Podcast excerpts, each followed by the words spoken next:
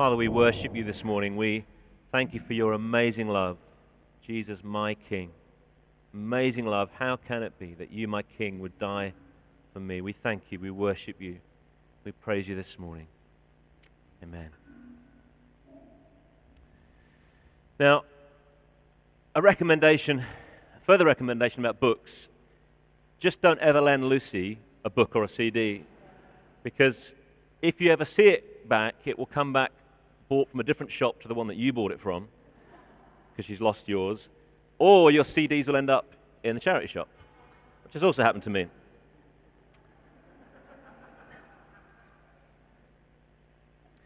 Another tip with books is um, Keith mentioned the Glow Bookshop uh, website and also um, uh, the Good Book Company. If you buy from that phenomenal big website that sells everything and sells everything cheaper than everybody else, uh, Amazon, and often they are much cheaper often than Christian bookshops can even sell. That's because Amazon undercut them massively, and Christian bookshops can't sell them that much. But if you go on the Glow Bookshop uh, website, at the bottom, if you scroll down, there is a link to Amazon, and if you click on that, it takes you to Amazon. Then anything you buy on Amazon, Amazon Pay Glow, it's only a couple of pennies, but every purchase, whatever you buy on Amazon, if you do it through that link, uh, Glow get paid a few pennies, and that goes to pay for mission tracts and literature on summer teams and all that kind of stuff. So by all means buy from Amazon, but at the very least try and do it through the Glow website. That would make some money for mission for the Lord. But let's just quieten our hearts, shall we, and just, just bow our heads for a moment and just, uh, just, just silence ourselves before God as we, before we approach his word together this morning. Let's just, uh, just ask God that God would speak to each one of us.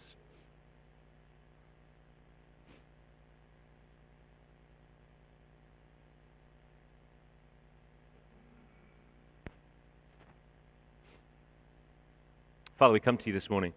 We come to your word, which is living and active and sharp, sharper than any two-edged sword, dividing right to the very heart of us.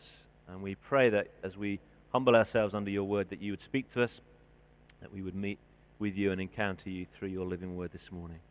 For we ask it in Jesus' name. Amen. Now, throughout history, Christians have tended to do one of two things. Lucy mentioned in the book she reviewed how Christians often focus on a good thing, get kind of sidetracked a little bit, and this is true in what I'm talking about this morning. Throughout history, Christians have either tended to do one of two things. Either they've withdrawn from the world around them and lived isolated lives because they can't cope with sin and evil and it upsets them and it offends them and so they kind of withdraw from the world because they can't handle it and the, the extreme of that is the sort of monk in the monastery up on the hillside However, in withdrawing from the world, they lose contact with the world and become basically irrelevant and unable to, to contact people and, and, and share the gospel. Or the other extreme is that they've compromised their beliefs and have embraced the world around them, have ignored sin and evil, and even sometimes are uh, approving and endorsing sin and evil, and in so doing behave and look no different to the people next door or the people in their office or wherever it is. And they too become irrelevant to the world because they look no different to the world, they've been compromised, and they have nothing really to say into the world around them and into people's lives. They're the, the two extremes that Christians can so easily fall into, and all of us will find ourselves leaning and being drawn in one of those directions all the time. We will, we will never be exactly where we should be. We'll always be kind of being drawn one way or the other. That is inevitable. However, the biblical position is for Christians, followers of Jesus, to stay in the world so as to engage as much as possible with the people all around them, with non-Christians who don't know Jesus all around them, but at the same time to remain utterly different to the world. Now that's really difficult, to remain engaged right at the heart of the life of this world and yet be completely different to the world around it. To be in the world, but not to be of the world. To spend time with non-Christians, to be engaged right at the heart of life, but to live very differently from them so that as we're right there in the thick of it, we make our presence felt. People know who we are. People know whose we are, who we belong to. And then we're able to preach the gospel, the good news of Jesus, right into the middle of that context and into the middle of that lost world. Now, that is one of the hardest things to do, to stay right in the center of, of the world around us and yet be different and yet not be compromised. And always we're either drawn one way or the other, and, that, and that's the challenge, is to stay engaged and not to withdraw and equally, as we stay engaged, not to become compromised. Now, today we're continuing our studies in the life of Abraham in Genesis 19. And the focus in Genesis 19 shifts away a little bit from Abraham to his nephew Lot, who is living down uh, in the plain below where Abraham is living, and he's, in, he's living in this town or this, this uh, small city called Sodom. It wouldn't be a city in the way that we think of it, it would be a kind of small fortified town. And two weeks ago, we saw how God revealed to Abraham that he was going to bring judgment upon Sodom and the other surrounding towns. And two angels who'd been talking with Abraham went down to Sodom principally to rescue Lot and his family from the impending judgment that God had uh, said was going to happen. And I want us to see this morning that as we read Genesis 19 in a moment, that it actually has a huge amount to say to us about life in 21st century Britain. Not withdrawing from the world around us, but also not embracing the sin that surrounds us. So that we can engage with this world, so that we can present the gospel, the good news that, that, that Jesus has come. That though God is going to judge this world, and he's going to punish this world, and he's going to punish sin, he has also offered a way of escape. He's, he's provided a way of escape through his wonderful Son, the Lord Jesus. And so we need to stay right at the heart of society, right at the heart of life as much as is possible, and yet not be compromised by the world around us and its values and standards so that we can present this fantastic good news. So let's read Genesis 19, 1 to 29 with that in mind. Genesis 19, 1 to 29. The two angels arrived at Sodom in the evening, and Lot was sitting in the gateway of the city. When he saw them, he got up to meet them and bowed down with his face to the ground. My lords, he said, please turn aside to your servant's house. You can wash your feet and spend the night, and then go on your way early in the morning. No, they answered, we will spend the night in the square. But he insisted so strongly that they did go with him and entered his house. He prepared a meal for them, baking bread without yeast, and they ate. Before they had gone to bed, all the men from every part of the city of Sodom, both young and old, surrounded the house. They called to Lot, Where are the men who came to you tonight? Bring them out to us so that we can have sex with them. Lot went outside to meet them and shut the door behind him and said, No, my friends, don't do this wicked thing. Look, I have two daughters who have never slept with a man. Let me bring them out to you, and you can do what you like with them. But don't do anything to these men, for they've come under the protection of my roof. Get out of our way, they replied. And they said, This fellow came here as an alien, as a foreigner, and now he wants to play the judge. We'll treat you worse than them. They kept bringing pressure on Lot and moved forward to break down the door. But the men inside reached out and pulled Lot back into the house and shut the door. Then they struck the men who were at the door of the house, young and old, with blindness, so that they could not find the door. The two men said to Lot, Do you have anyone else here, sons-in-law, sons or daughters, or anyone else in the city who belongs to you? Get them out of here, because we are going to destroy this place. The outcry to the Lord against its people is so great that he has sent us to destroy it. So Lot went out and spoke to his sons-in-law, who were pledged to marry his daughters. He said, Hurry and get out of this place, because the Lord is about to destroy the city. But his sons-in-law thought he was joking. With the coming of dawn, the angels urged Lot, saying, Hurry, take your wife and your two daughters who are here, or you will be swept away when the city is punished. When he hesitated, the men grasped his hand and the hands of his wife and of his two daughters and led them safely out of the city, for the Lord was merciful to them. As soon as they brought him out, as soon as he brought them out, one of them said, Flee for your lives. Don't look back and don't stop anywhere in the plain. Flee to the mountains or you'll be swept away. But Lot said, Lot, Lot said to them, No, my lords, please, your servant has found favor in your eyes, and you have shown great kindness to me in sparing my life. But I can't flee to the mountains. This disaster will overtake me, and I'll die. Look, here is a town near enough to run to, and it's small. Let me flee to it. It is very small, isn't it? Then my life will be spared. He said to them, Very well, I will grant this request too. I will not overthrow the town you speak of, but flee there quickly, because I cannot do anything until you reach it. That is why the town was called Zoar. By the time Lot reached Zoar, the sun had risen over the land. Then the Lord rained down burning sulfur on Sodom and Gomorrah from the Lord out of the heavens. Thus he overthrew those cities and the entire plain, including all those living in the cities, and also the vegetation in the land. But Lot's wife looked back, and she became a pillar of salt. Early the next morning, Abraham got up and returned to the place where he had stood before the Lord. He looked down towards Sodom and Gomorrah, toward all the land of the plain, and he saw dense smoke rising from the land like smoke from a furnace. So when God destroyed the cities of the plain, he remembered Abraham, and he brought Lot out of the catastrophe that overthrew the cities where Lot had lived. Whoa, that is some account, isn't it? A, a, part of the Bible that we would probably really rather not read, not have to look at, not have to kind of engage with. Some of us might even wish it wasn't there. It, it doesn't make for particularly pleasant or comfortable reading, but it is there. And we need to study the Bible in its entirety, not just the bits we like. And we need to preach the Bible in its entirety, the whole counsel of God, not just the bits that we're comfortable with or the bits that other people might like to hear. This, this passage is deeply uncomfortable and difficult to read, and, and, difficult culturally for us in 21st century Britain. Yet I do believe it's massively important to us today, and hugely important to study and to grasp what's going on and what isn't going on as well. The towns of Sodom and Gomorrah, particularly the name Sodom, have become a, a byword over the centuries in Jewish and Christian circles for evil and depravity. And, and, that's not surprising because the Bible describes them in that way, in the, in the bleakest of terms. Way back in Genesis 13, and, and all the verses we're going to look at are on an outline. You've got the outline on your chair if you want to use that, and the verses will be up on the screen. But way back in Genesis, uh, Genesis 13, we read this the, the people of Sodom were wicked and were sinning greatly against the Lord. The very first description of Sodom and Gomorrah in the Bible, the very first description describes them as sinning greatly, as being wicked and sinning greatly against the Lord. And when we get to Genesis 18, just a little bit further on, God says the outcry against Sodom and Gomorrah is so great and their sin so grievous. So there's clearly some pretty heavy stuff, some, some bad stuff going on in these towns, in, these, in this region.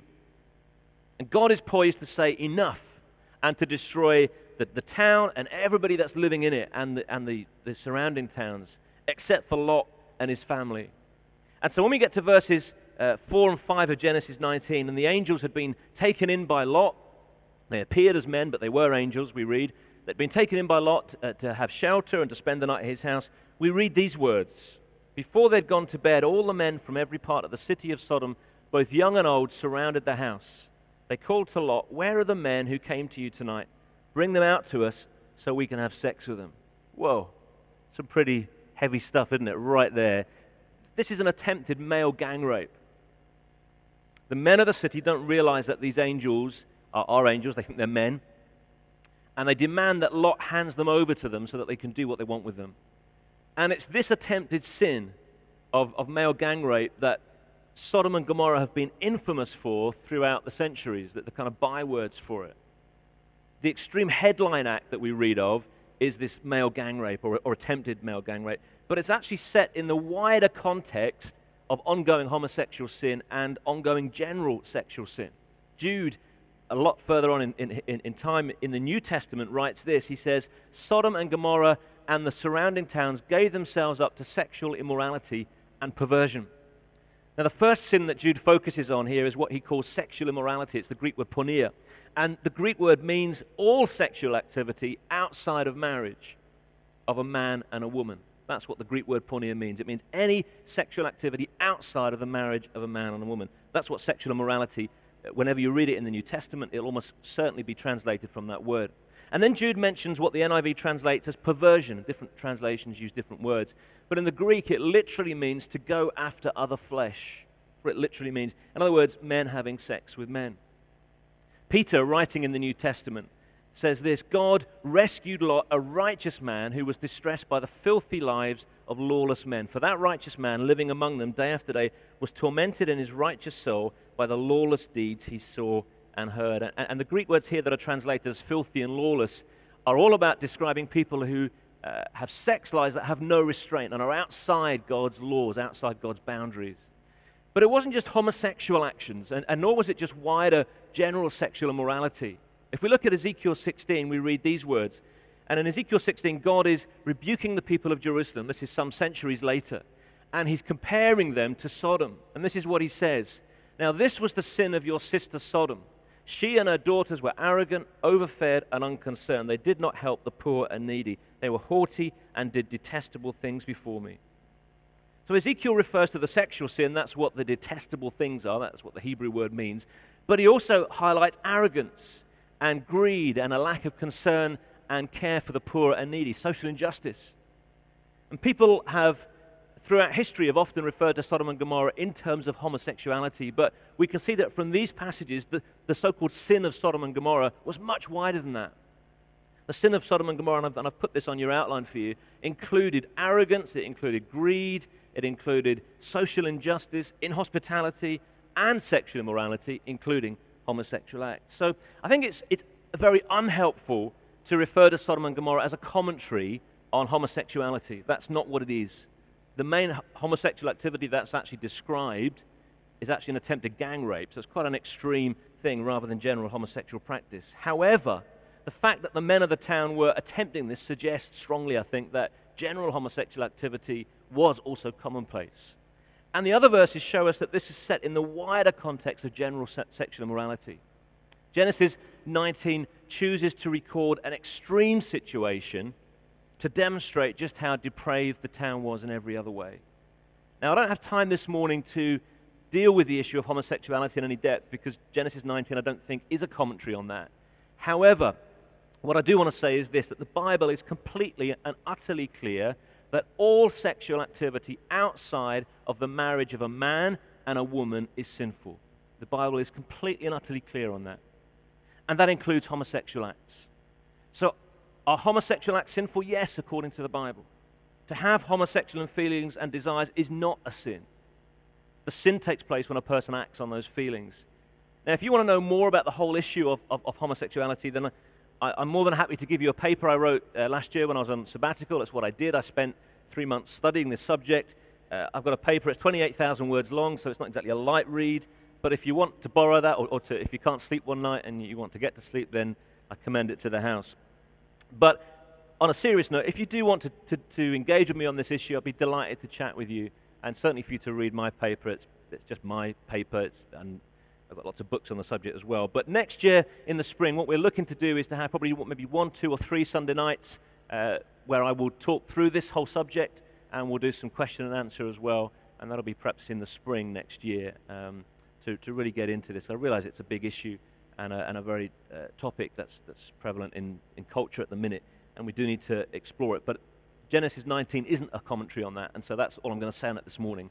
So yes, homosexual acts were clearly prevalent in Sodom and Gomorrah, but so was more general sexual immorality, sex before marriage, sex outside of marriage, and adultery, and perhaps all sorts of other things as well. But in addition to the sexual sins, the people of Sodom were guilty of arrogance, they were guilty of greed, social injustice, inhospitality, and probably many other sins as well. And because these sins had reached such a depth and such a volume, God decided that enough was enough, and he wouldn't tolerate what was happening there anymore. Jude, writing in the New Testament, says that Sodom and Gomorrah serve as an example of those who suffer the punishment of eternal fire. So God chose to give the people of Sodom and Gomorrah what they deserved, partly to demonstrate his justice and partly to demonstrate uh, really as a kind of example of what all will face who reject God and reject God's ways in, in, in and through eternity. So this is a warning to us today. That what happened to Sodom and Gomorrah is a warning to us and to the world today of the eternal fire that awaits those who reject uh, Jesus and reject God. But God would be totally justified in destroying every person alive then, not just the people of those cities, and every person alive today. Because we all sin, and all sin is repugnant to God. We all sin, and all sin is repugnant to God. And God would not be God if he didn't deal with sin. God wouldn't be true to himself if he didn't hate sin with the deepest, intense, most intense passion we could possibly imagine. And as we read Genesis 19, maybe this morning you reacted by thinking, whoa, was that really necessary to, to, to, punish and kill everybody in that city? Was that really necessary? That's certainly kind of my default as I read that. Oh, seems a little bit over the top, doesn't it? Surely they didn't deserve it. Surely they weren't any worse than, than other people or, or just people today.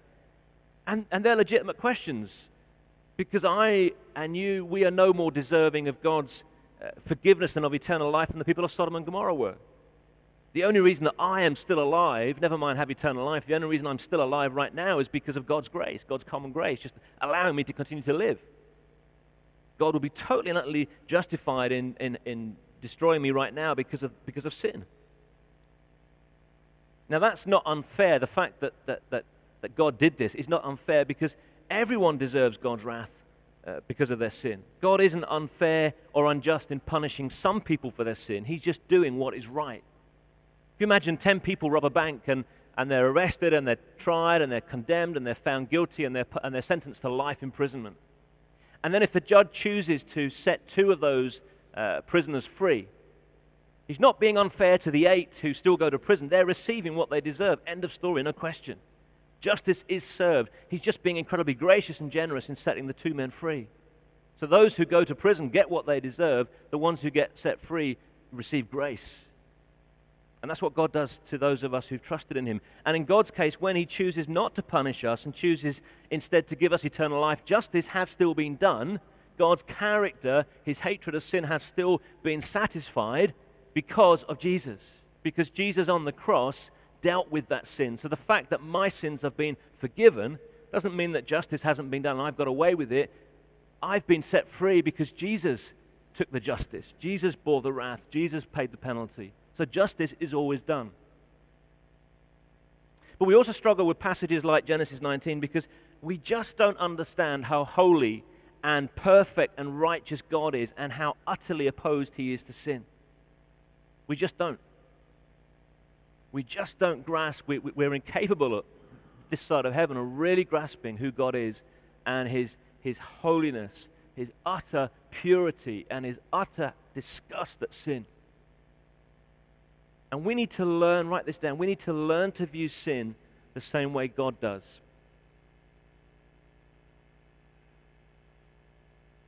We need to learn to view sin the way that God views sin.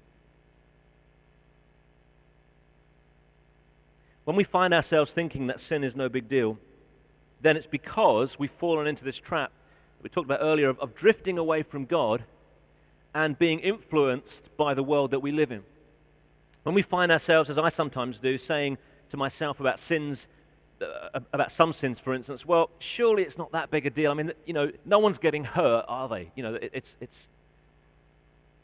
it's fine, isn't it? Really, you know, no one's getting hurt by this.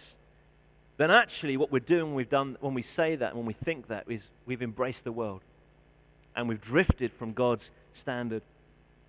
Because when, for instance, we see sin only in terms of whether there's anybody getting hurt or not, then we've utterly missed the point of what sin really is. Yes, sin does damage and hurt other human beings, and, and, and, that's something we shouldn't do. But sin primarily and ultimately is about being an offense to God. When I sin, I first and foremost sin against God, long before anybody else who happens to be the kind of object or on the receiving end of my sin. That's a secondary issue. That's, that's wrong and it needs dealing with. But first and foremost, and before anything else, my sin is about me sinning against God. And we need to grasp that when we see sin and when we sin. And God hates and he detests sin with a passion that we cannot even begin to understand. That's one of the reasons why Jesus says that when a man lusts in his heart, he's committed adultery. Sometimes people say, it, it's okay to look as long as I don't touch. I can do a bit of window shopping. No, we can't. We can't look. We can't touch, but we can't look either because it's sin. And when we rationalize sin in that way, we completely and utterly miss the point. If I lust in my heart, yes, it's true, no one else knows and no one else gets hurt. But God knows, and God hates it when I sin, and God hates it when I lust. So we need to learn to view sin the same way that God views sin. If we think sin's fine or not that big a deal, or you know, no one's getting hurt, so what's the problem? Then we've utterly missed the point of what sin really is, and we've utterly missed the point or the truth of who God is. So we need to learn to view sin the way that God does, and that's the challenge of living in the midst of an utterly sinful world, just like Lot did. So how do we learn to view sin like God does? How do we do that? Or, or how do we get closer to, to looking at sin the way that God does? How do we live in the middle of an utterly sinful world and not embrace the values and the standards of the world around us? And I think one of the key ways that we do this is found in Romans 12, verse 2. Paul says this, Do not conform any longer to the pattern of this world, but be transformed by the renewing of your mind. Do not conform to the pattern of this world. Don't live the way that this world lives, Paul says, but be transformed. How? By renewing our minds. We have to make that daily choice not to conform to the pattern of this world, to the values, the standards, the behavior of this world. And the way we do that, Paul says here, is to be transformed by the renewing of our mind. But how do we do that? How do we renew our minds? Well, I think the primary way we do that is by washing and feeding our minds with the Word of God, with the Bible, with the truths of the Bible, so that our minds are being renewed on a daily, on a regular basis with what is right and what is true. So we're feeding, we're washing our minds with good stuff, with truth, with God's truth. If I choose to fill my mind with sinful stuff on TV, now I'm not saying we shouldn't watch TV, and I'm not saying we should run away from, from the world. I've already said that. And just the very nature of life means that we, we're going to see sin all around us. We can't just switch off and go and live in a monastery. God doesn't want that at all. He wants us right here embracing and engaging in life. But if I'm choosing to fill my mind with sinful stuff on TV, for instance, in, in, in movies, in, in, TV shows, in music, in, books, then I'm going to find myself conforming to the pattern of this world. It's inevitable. If I put stuff, bad stuff in, bad stuff's going to come out. And if we don't think we can watch sin, sin on TV or in movies or, or, in, or listen to, to, songs that are full of sin or, or books, if we, don't, if we think we can do that and not be affected, we are being utterly deceived. We, we are being utterly deceived if we think we can watch sin and remain untarnished or unaffected by that. We have to make that daily choice to fill our minds instead with the truths of the Bible to wash our minds, to feed our minds with the truths of the Bible, so that when, for instance, and, and, and with, for instance, songs that are about Jesus rather than about sex. There's loads of great songs that you listen to on the radio or on CD or whatever, and, and they're great to sing along to, but actually when you examine them, a lot of it is at best dodgy and at worst utterly sinful. And when we sing and choose to fill our minds perhaps with songs about Jesus rather than songs about sex, or we watch stuff on the TV that is wholesome, and, and when we're feeding our souls with, with God's Word, then our minds will be renewed on a daily basis. And we need to make this choice every day to renew our minds. And if we spend time regularly with God in prayer and just on that kind of regular basis, daily basis, saying, God, please show me where my life is kind of drifting in ways I'm not even realizing yet. I don't know about you, that happens to me. I, I kind of find myself and over weeks and months, you know, you, are not going in that straight line, and it's just a tiny deviation, and then sort of weeks down the road, you realize, goodness, I'm actually, I've drifted a long way from God's viewpoint on this issue, I need to correct that and bring it back. And that can happen in all sorts of different areas of life. And so on that daily, praise, uh, daily basis, God, please, Holy Spirit, please show me today where have I been deceived by the world around me, by its values and systems, and and where is Satan deceiving me so that I don't even realize that I've begun to think in a way and behave in a way and speak in a way and act in a way that is incompatible with being a follower of Jesus? And when we do that, when we're daily feeding ourselves with, with the truths of God's word, and when we're, and we're praying and, and, genuinely and honestly engaging with God in this way, then we will find ourselves increasingly viewing sin the way that God views sin, rather than the way that the world sees sin. Now, we're never going to be completely like God, but this is, a, this is about a, uh, an orientation. When we increasingly spend time with God in prayer, and when we increasingly are, are feeding ourselves and, and, and washing our hearts and our minds with the Word of God, then that will help us to see sin the way that God sees sin, rather than the way that this world sees sin. But there's a trap that we can fall into here. As, as we spend more time with God in prayer and in the Bible, we will find ourselves rightly hating and we should hate the values and the behavior and the standards of the world around us. If we don't hate it, then there is something wrong with us. We're not where we should be. We should hate sin because God hates sin. Sin caused Jesus to be put to death. That's how serious sin is. And any time we devalue sin or think it's no big deal, remember it was, it was sin that caused Jesus to be nailed to the cross. Your sin, my sin. And so the more time we read in the Bible and the more we're praying, we're going to find ourselves moving more closer to God, to that center ground of being close to God, and uh, therefore rightly hating the values and the standards and the behavior of the world around us. But the temptation then can be to fall into a trap to then withdraw from the world because I just don't like this. I just don't like hearing this or seeing this.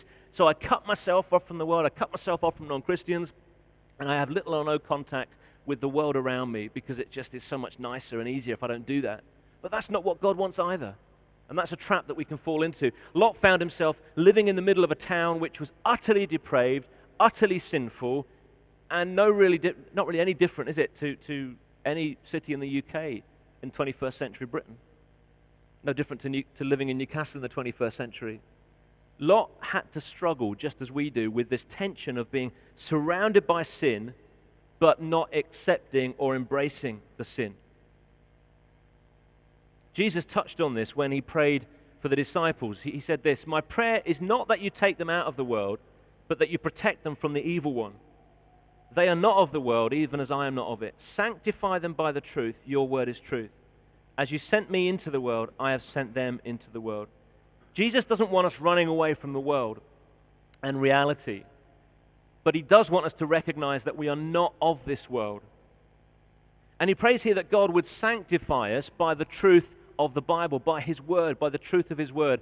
And to sanctify simply means to set apart as holy for God's service. We're meant to live in the middle of a world that is utterly sinful, but we're meant to be sanctified, to be set apart from sin and devoted to God. So living right in the midst of the sinful world, and yet in the middle of that place, to be sanctified, to be set apart by the word of truth, by God's truth. Lot found himself living in a situation like this, and it seems that, like us, he sometimes got it right, and sometimes he got it really badly wrong. In verse 6, he rejects the men of Sodom's demand to hand over the angels for them to be raped. Look at verse 6. Lot went outside to meet them and shut the door behind them and said, No, my friends, don't do this wicked thing.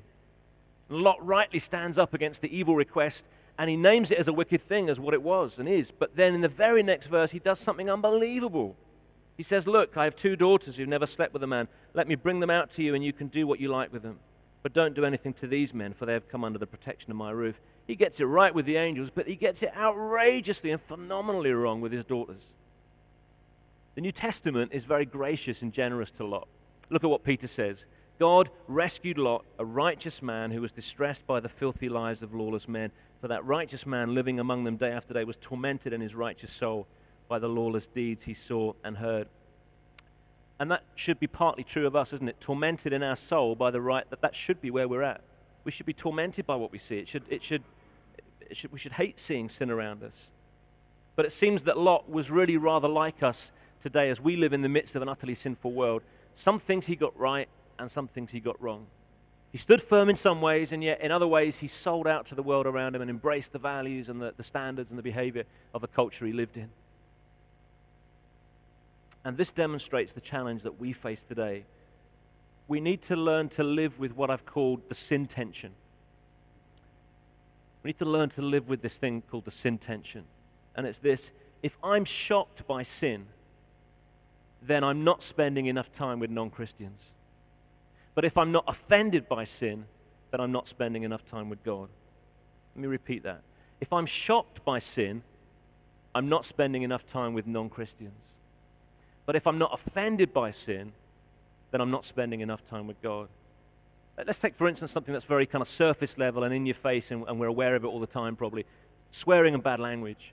Now, and, and, misusing God's name. Now, no Christian should use any form of bad language or ever misuse God's name. It's, it's not, the Bible's quite clear on that. It's not clever, it's not cool, it's not funny. But the people that we work with and go to school with, and the people in our wider families and our neighbors, will use language that's sinful. They will misuse God's name all the time. They will use language which ought to offend us. So that when we hear, for instance, a person using the F word or misusing the name of Jesus, if we are really shocked by that, then it probably demonstrates that we don't actually hear it very often. And that's probably because we've, we've withdrawn from the world around us, and we're probably not spending enough time with non-Christians, which is why we're not hearing that very often.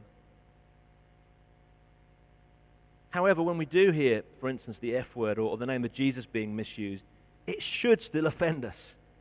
And if it's not offending us, then there's a problem because it offends God. And if when we hear the F word or, or the name of Jesus misused, we, we, don't bat an eyelid, even internally, if that doesn't kind of register with us at some level, then it probably shows we've drifted too far in the other direction. So instead of, of running away from the world, we've, we've actually embraced the world It shows that we're probably not spending enough time with God. we've probably become desensitized to sin. And we've probably begun to embrace the world and its values and behavior. So if I'm shocked by sin, it's probably true. It may be true that I'm not spending enough time with non-Christians, that I've, I've withdrawn, I've run away from reality. But if I'm not offended by sin, then it probably means I'm not spending enough time with God. Now, God rescued Lot as he'd promised Abraham. And he poured out his judgment on Sodom and Gomorrah. Lot and his wife and his daughters were the only righteous people that God uh, found. And, and, as we see, actually, Lot's wife didn't really w- seem to want to leave. It, it, seems actually that when it says that she looked back, that, she, that it probably means in the Hebrew that she didn't even leave, really. And so she got caught up in the disaster that came on the city. And, and Lot's daughters were hardly example of godliness, so that's a whole other story for another day. Lot found himself as a man trying to live in a trying to live a godly life in the middle of an ungodly society. And sometimes he got it right, and sometimes he got it wrong, much like us today. Certainly much like me. But for us, it's so important that we stay engaged and connected to the world around us and to the people all around us, whilst at the same time doing all that we can to stay pure and live godly lives.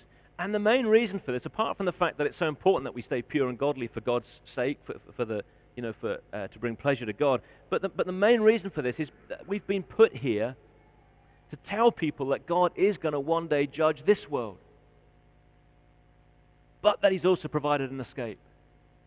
So Sodom and Gomorrah act as a kind of picture that there's a true thing, but it acts as a picture, a pointer of an eternal reality that everybody will face. And we are here in this world, and part of our role of being here is to engage with our world and our culture and the people around us to make sure they know that there is coming a day when the Bible says God has appointed a man by which he would judge the world. But also that that man can be their savior if they trust in him. Jude tells us that Sodom and Gomorrah serve as an example of those who suffer the punishment of eternal fire. So we're meant to learn from this, and the world around us is meant to learn from this. God has promised to send his Son once more to judge the living and the dead. And those who've rejected God in this life will face God's rejection and eternal punishment in the life to come. And this fact, like the, the account of Sodom and Gomorrah, isn't popular. People don't want to hear it. And as Christians, we, if we're honest, we don't really enjoy or want to tell non-Christians this message, do we? It's not something that, you know, we're going to get excited about going out and doing. It's great to tell people about God's love and God's forgiveness, but God's love and forgiveness is only real and meaningful if people understand that there is also uh, an eternal punishment for sin. To use the word saved implies we're saved from something. To use the word forgiveness means there is a sin to be forgiven. Evangelism is the only word Rick Warren says that both Christians and non-Christians don't like. Neither of us enjoy it or like it. But we need to do it. I'm not very good at it. I don't find it easy to do this. But we've got to stay in, engaged with this world, trying to live this godly life so that we can tell people around us. We can pray for those around us, but not just pray for them, but actually engage with them. And we're not going to be, you know, ramming the, the gospel down people's throats all the time. I understand that. And there's friendship evangelism, and it's, and it's long-term, and it's intentionality. But ultimately, we need to get beyond having a friendship, and we need to tell people that they need to repent so that they can be forgiven, because that is the heart of the gospel. And we can have friends all our lives, but if we never get to that point where with that friend we actually tell them, do you know what? You need to repent and you need to be forgiven. Jesus said these words, This is what is written. The Messiah will suffer and rise from the dead on the third day, and repentance for the forgiveness of sins will be preached in his name to all nations. Our task is to preach repentance and forgiveness in the name of Jesus. It doesn't necessarily mean shouting or you know, preaching from a place like this. Preaching is just declaring, and that might be over a coffee in a coffee break at work. It might be out with a friend or whatever. But preaching repentance is calling people to turn away from their sin and turn instead to embrace Jesus and live for him. Preaching forgiveness is telling people that their sin is, is offensive to God, but that Jesus died for their sins and that forgiveness is possible if they repent and trust in Jesus. Jesus is coming, write, write this down. Jesus is coming to judge and we need to preach repentance and forgiveness. Not popular, not something we want to do particularly. They're words, repentance, that people, you know, difficult to, to explain. None of this is fashionable. None of this is popular, even in the church, sadly. But repentance and forgiveness are at the very heart of the gospel, the good news that we have to tell people. So God rescued a Lot. God has rescued us from eternal punishment if today we've trusted in Jesus. If, if you haven't trusted in Jesus, if you've not turned away from your sin in, in whatever form that takes, then I've got to be honest with you and blunt with you that you face God's eternal wrath. And I plead with you this morning to, to, to turn away from that, to repent, and turn instead to Jesus and receive the wonderful, amazing forgiveness and love and grace and mercy that he offers you. Because this is real. And you need to be saved. You need to be forgiven. And if you haven't been forgiven, if you've not repented, if you've not turned to Jesus, then please do that. If you want to know more about that, then do come and chat with me afterwards. Those of us who are in relationship with Jesus, we also need to be in relationship with lots of people who haven't trusted in Jesus. Have you got some non-Christian friends? If you haven't, you need to get some non-Christian friends. You need to hang out with them. And that's going to be awkward at times. It's going to be difficult. And there's lots of issues that we're going to have to think through. And as we do so, we need to stay close to God so that we don't compromise our identity and end up selling out. And as we do this, we need to warn those around us that, like Sodom, one day God will judge this world through the man he has appointed, the Lord Jesus.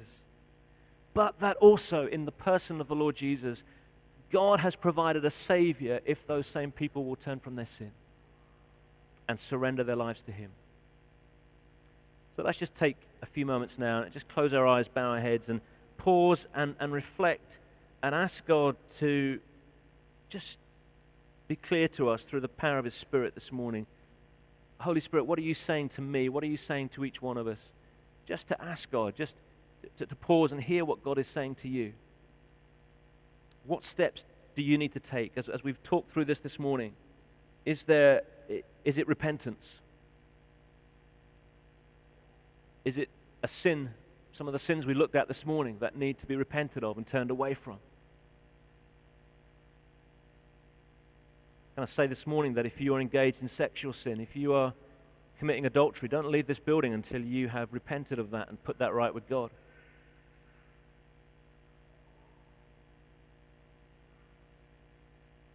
If you've embraced the world and sold out, then you need to come back and recenter your life on Jesus renew your mind. If you've run away from the world and maybe need to come back and, and intentionally re-engage with lost people. Maybe right now God is just putting a face in your, in your mind or a name of, of, of a non-Christian that you need to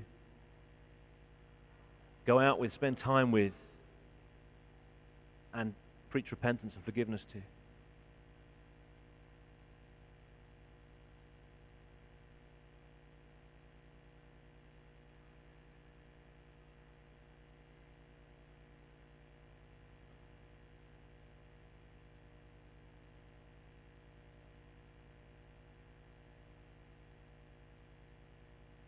Father, we come to you this morning and we thank you that you are a God of righteousness, holiness, and justice.